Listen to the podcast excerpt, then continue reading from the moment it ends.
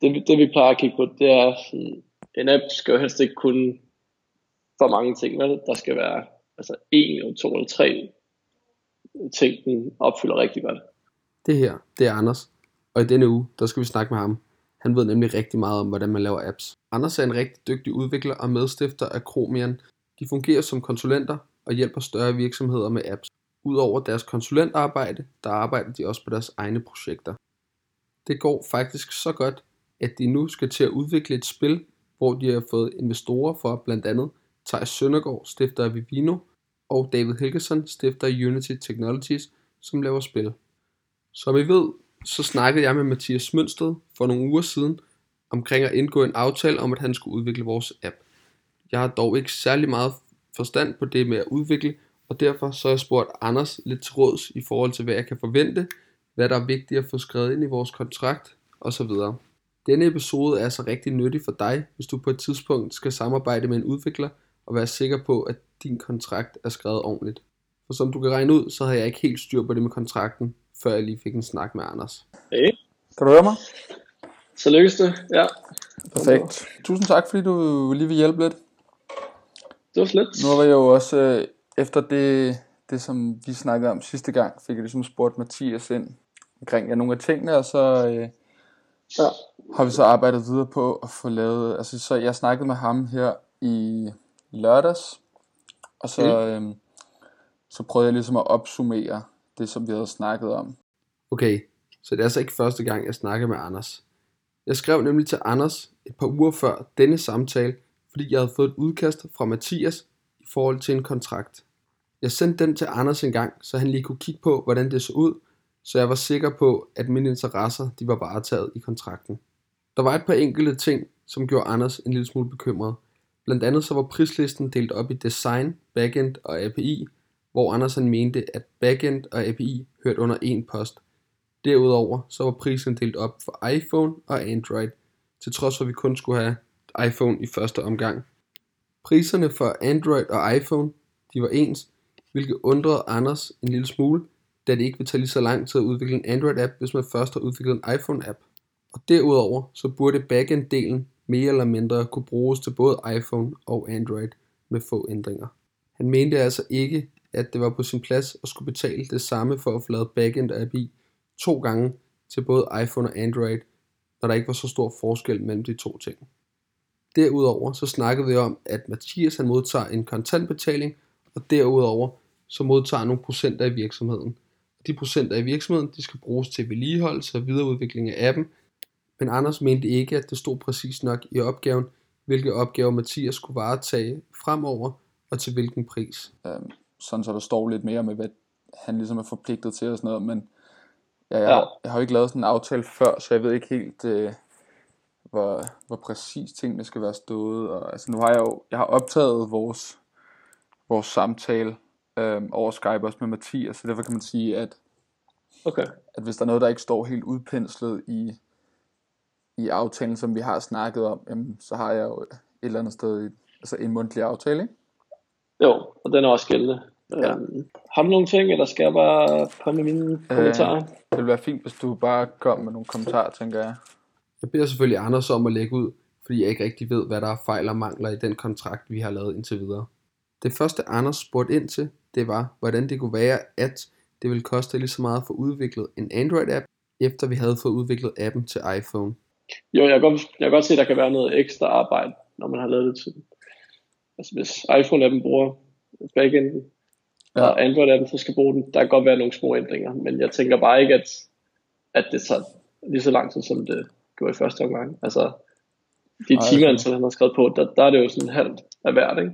Jo, han, Det synes han, jeg bare ikke, at det ikke giver mening. han sagde faktisk også til mødet, fordi vi snakkede om, jamen okay, hvis vi starter med at lave den til iOS, men hvis nu det, det hurtigt kommer til at tage fart og sådan noget, og vi gerne vil ud på Android, hvor lang tid kommer det så til at tage? Og der sagde ja. Han så, at som udgangspunkt, så kunne man regne med, at det tog 60% af tiden at udvikle det til Android. Og så, Så det er selve, det er selve appen, ja, jo lige præcis. Men nu tænker jeg bare Øhm. backend, hvordan, hvordan kan det tage lige så lang tid at lave backend til Android, når man har lavet den til iPhone? Det, Ja, men, det giver ikke rigtig mening i...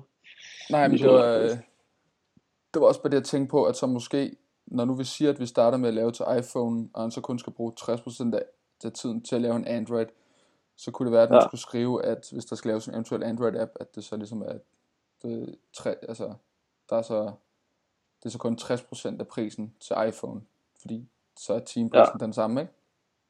Jo. Mm, Øhm. Men det er stadig det, at Og så kunne man måske skrive noget af det samme med backend, altså hvor, hvor lige få specificeret, hvor stor forskel der er, altså, ja, øhm, Det er mere fordi, hvis man designer backenden rigtigt, så er det meningen, at man bare kan putte en, putte en ny frontend på, som det hedder, ikke? altså en hjemmeside for eksempel. ja, Og så behøver du nærmest ikke ændre backenden, fordi hvis du designer den rigtigt. Ikke? okay, Øhm, og det er derfor, det er lidt, jeg stusser lidt over, at det koster 20.500 for backend til iPhone, og 20.500 for backend til Android. ja, Og det samme med API'et, ikke? Og det går igen to gange. Mathias forklarer, at han har taget den samlede pris og splittet den op ud på de to forskellige versioner, altså iPhone og Android. Det har han gjort sådan, så det var billigere for os at komme i gang, og det er jeg jo egentlig kun glad for. Altså, jeg kan godt forstå, at det tager det med iPhone og Android, det tager lige lang tid at udvikle. Det giver meget god mening. Selve, altså den post, der hedder design slash app. ja, Men Android-appen burde jo næsten være, altså der burde jo være væsentligt flere timer op i de to poster. End der er i backend API. Ja, Ja, fordi det skal kun laves nærmest én gang, ikke? og så kan du genbruge den til både iPhone og Android. Men mindre han, ja, jeg kan ikke se hvordan. Ja. Har du, øh, har du spurgt noget om, hvad han har tænkt sig at lave det i? Af hvilke teknologier, sådan rent teknisk? Backend? Øh, jeg har ikke spurgt til backend. Han sagde, at han kodede appen i, i Xcode. Øhm, I Swift, i Ja. Xcode? ja, det er præcis. Øhm, ja.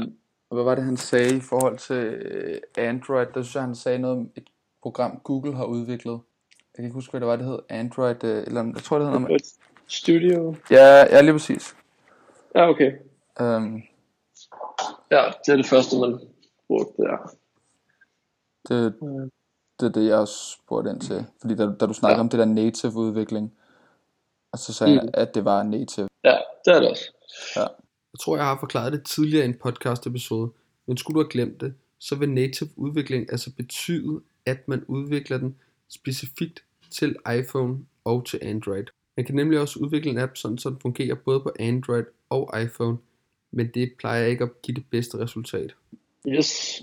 og der, ellers? så var der noget med øh, øh, videreudvikling, der står, altså når appen er færdig, og så står der mindre opgaver varetages gratis af app-koncept, i det de overtager 15% af virksomheden, som betaling og så videre.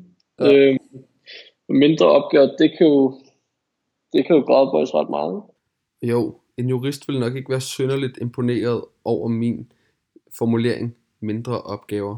Men jeg synes, det er rigtig svært at beskrive på forhånd, hvor stor en opgave er, når vi ikke ved, hvilke opgaver der kommer.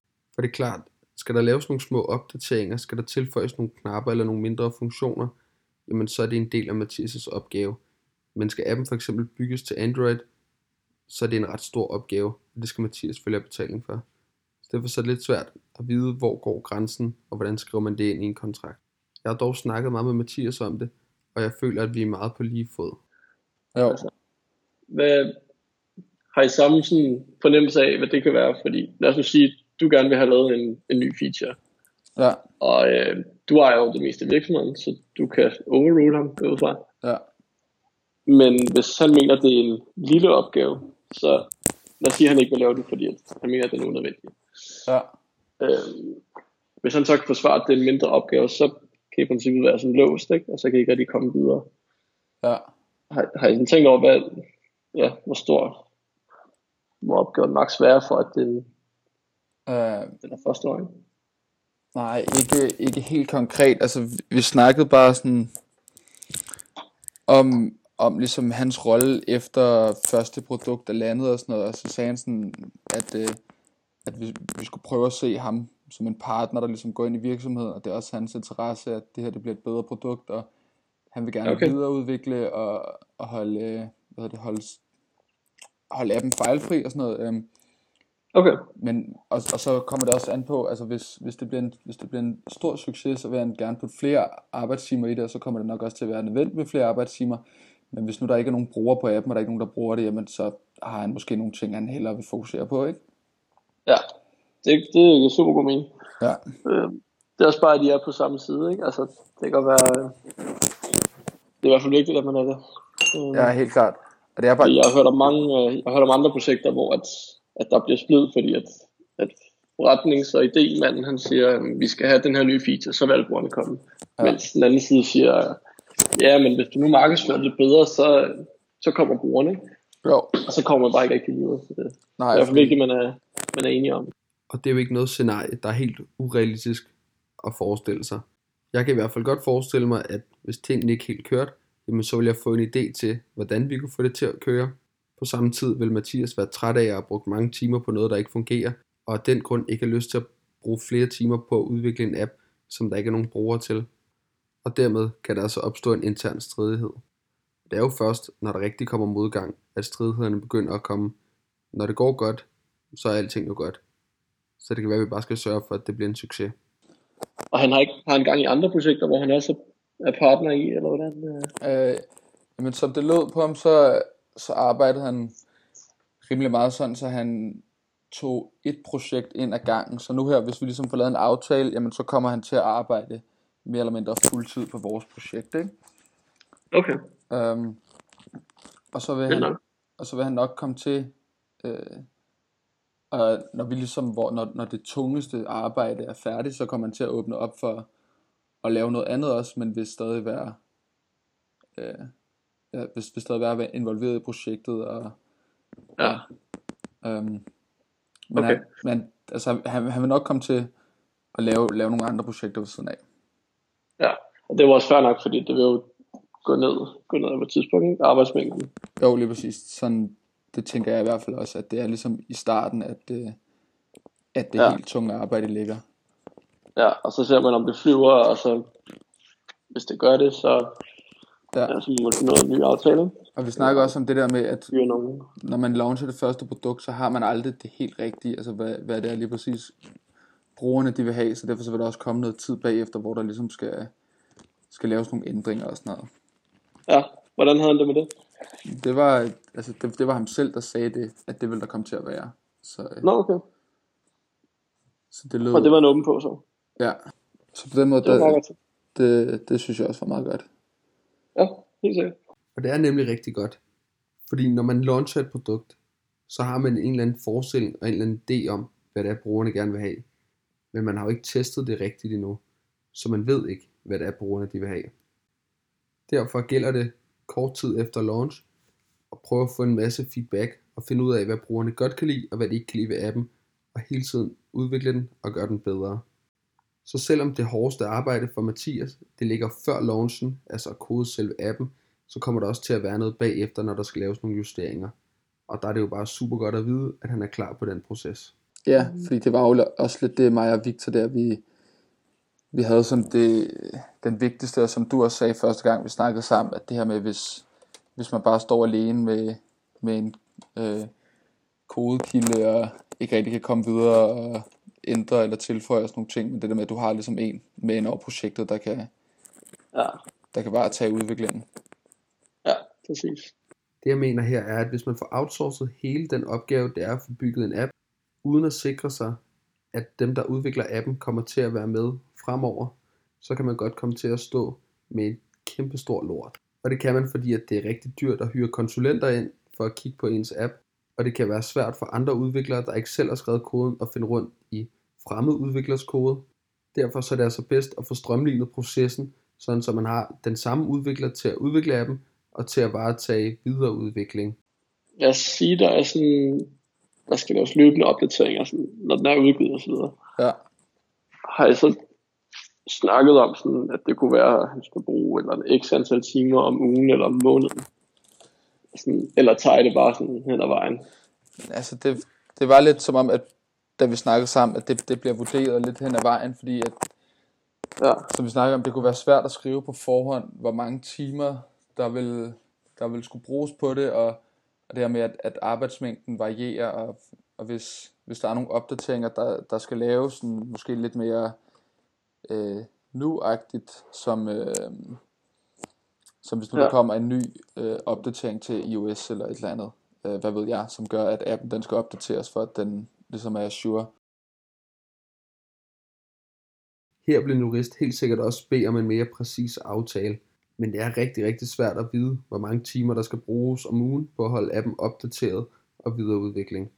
Derfor giver mig og Mathias altså bare hånd på, at vi tager det som det kommer, og at vi gør det, der er nødvendigt. Det er bare, hvis der kommer nogle twister, ikke? Altså, hvad, hvordan løser man dem så? Har, I, har dig Victor så mulighed for at overrule og sige, det skal du lave? Ja. Eller sådan, hvor går grænsen, ikke? Og hvad, hvad øh, lad os så sige, der kommer en anden twist med, at, at I tror stadig på projektet, og han vil gerne ud, og han videre med det næste. Ja. Mister han så alle øh, ejendele, eller hvordan foregår det?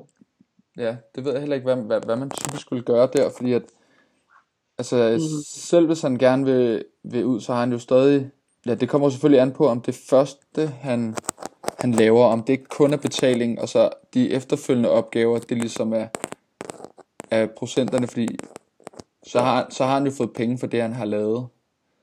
Mm. Men det vil jo også, altså, hvis der er gået tre år eller sådan noget, og han så siger, nu vil jeg altså ikke bruge mere tid på det, så vil det måske også være lidt sådan at tage hans procenter fra ham, ikke? Jo. Men det kan virkelig også være et punkt, hvor man kan blive uenig.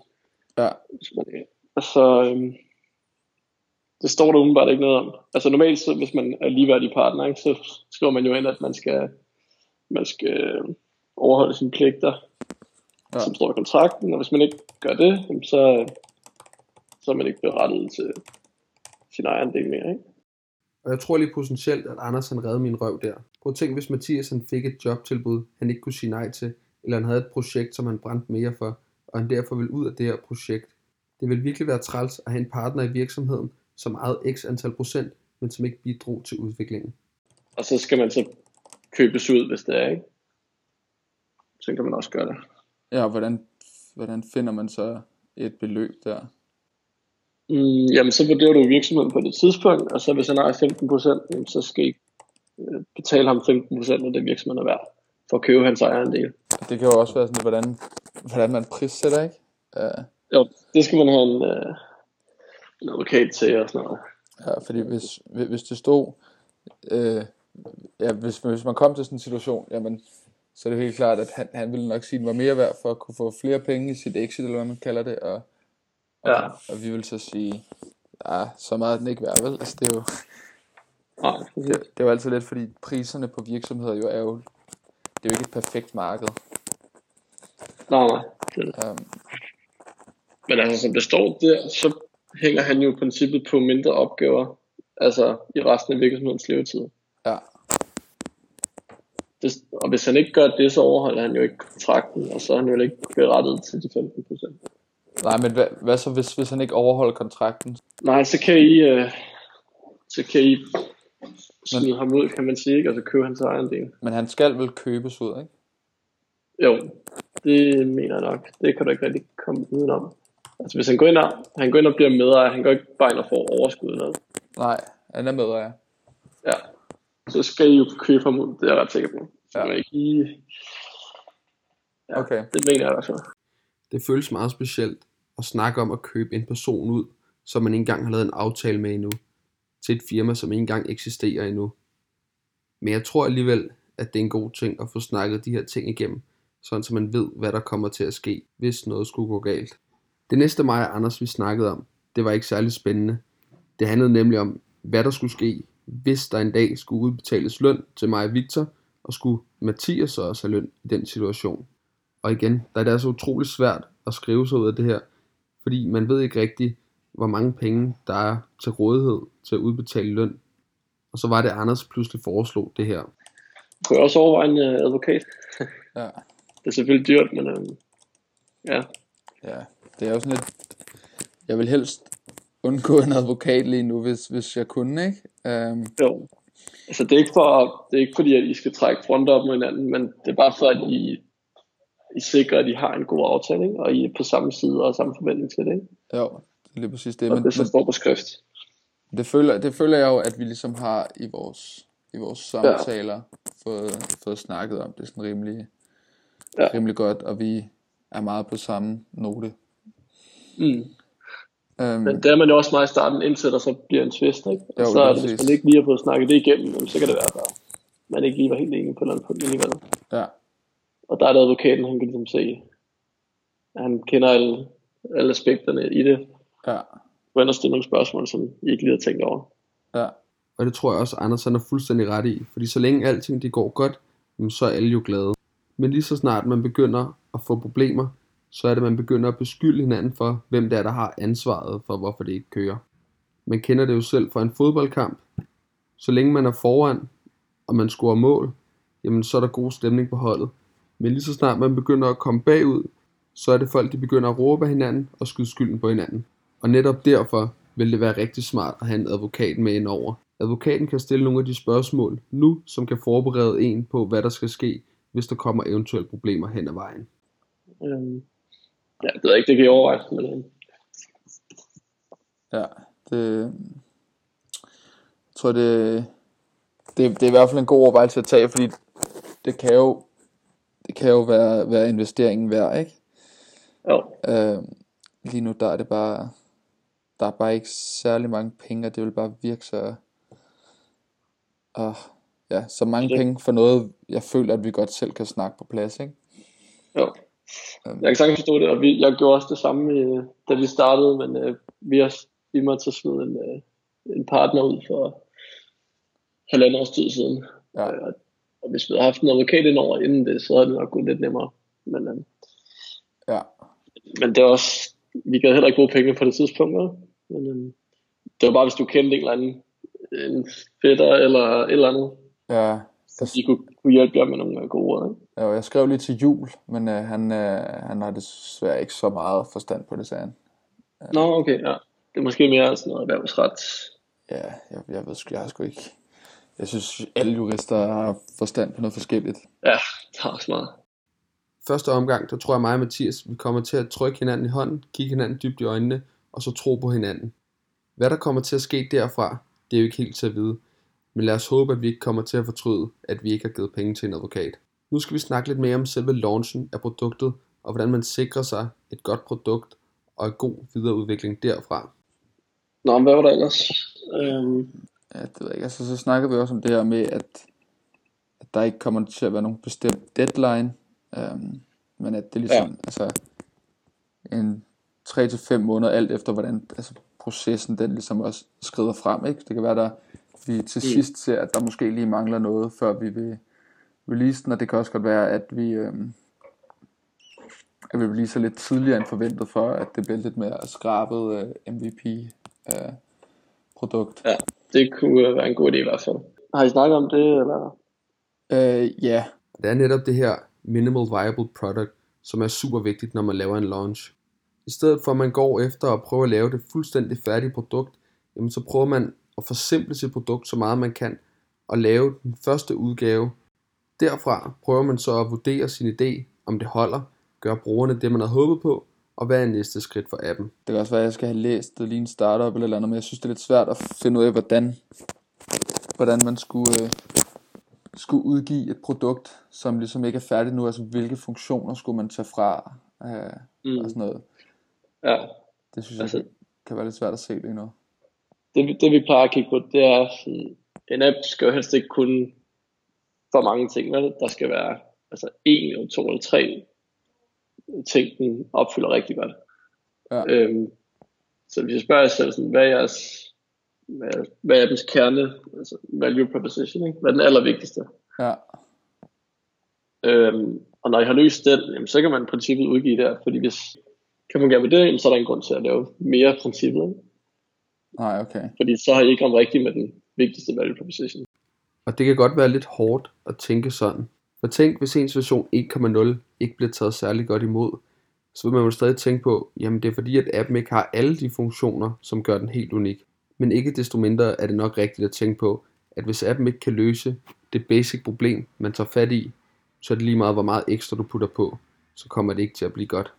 Altså, bortset fra Snapchat, hvis det ikke fungerer, det her med at tage et billede og sende til din øh, ven, og det bliver slettet igen, når, når han set det.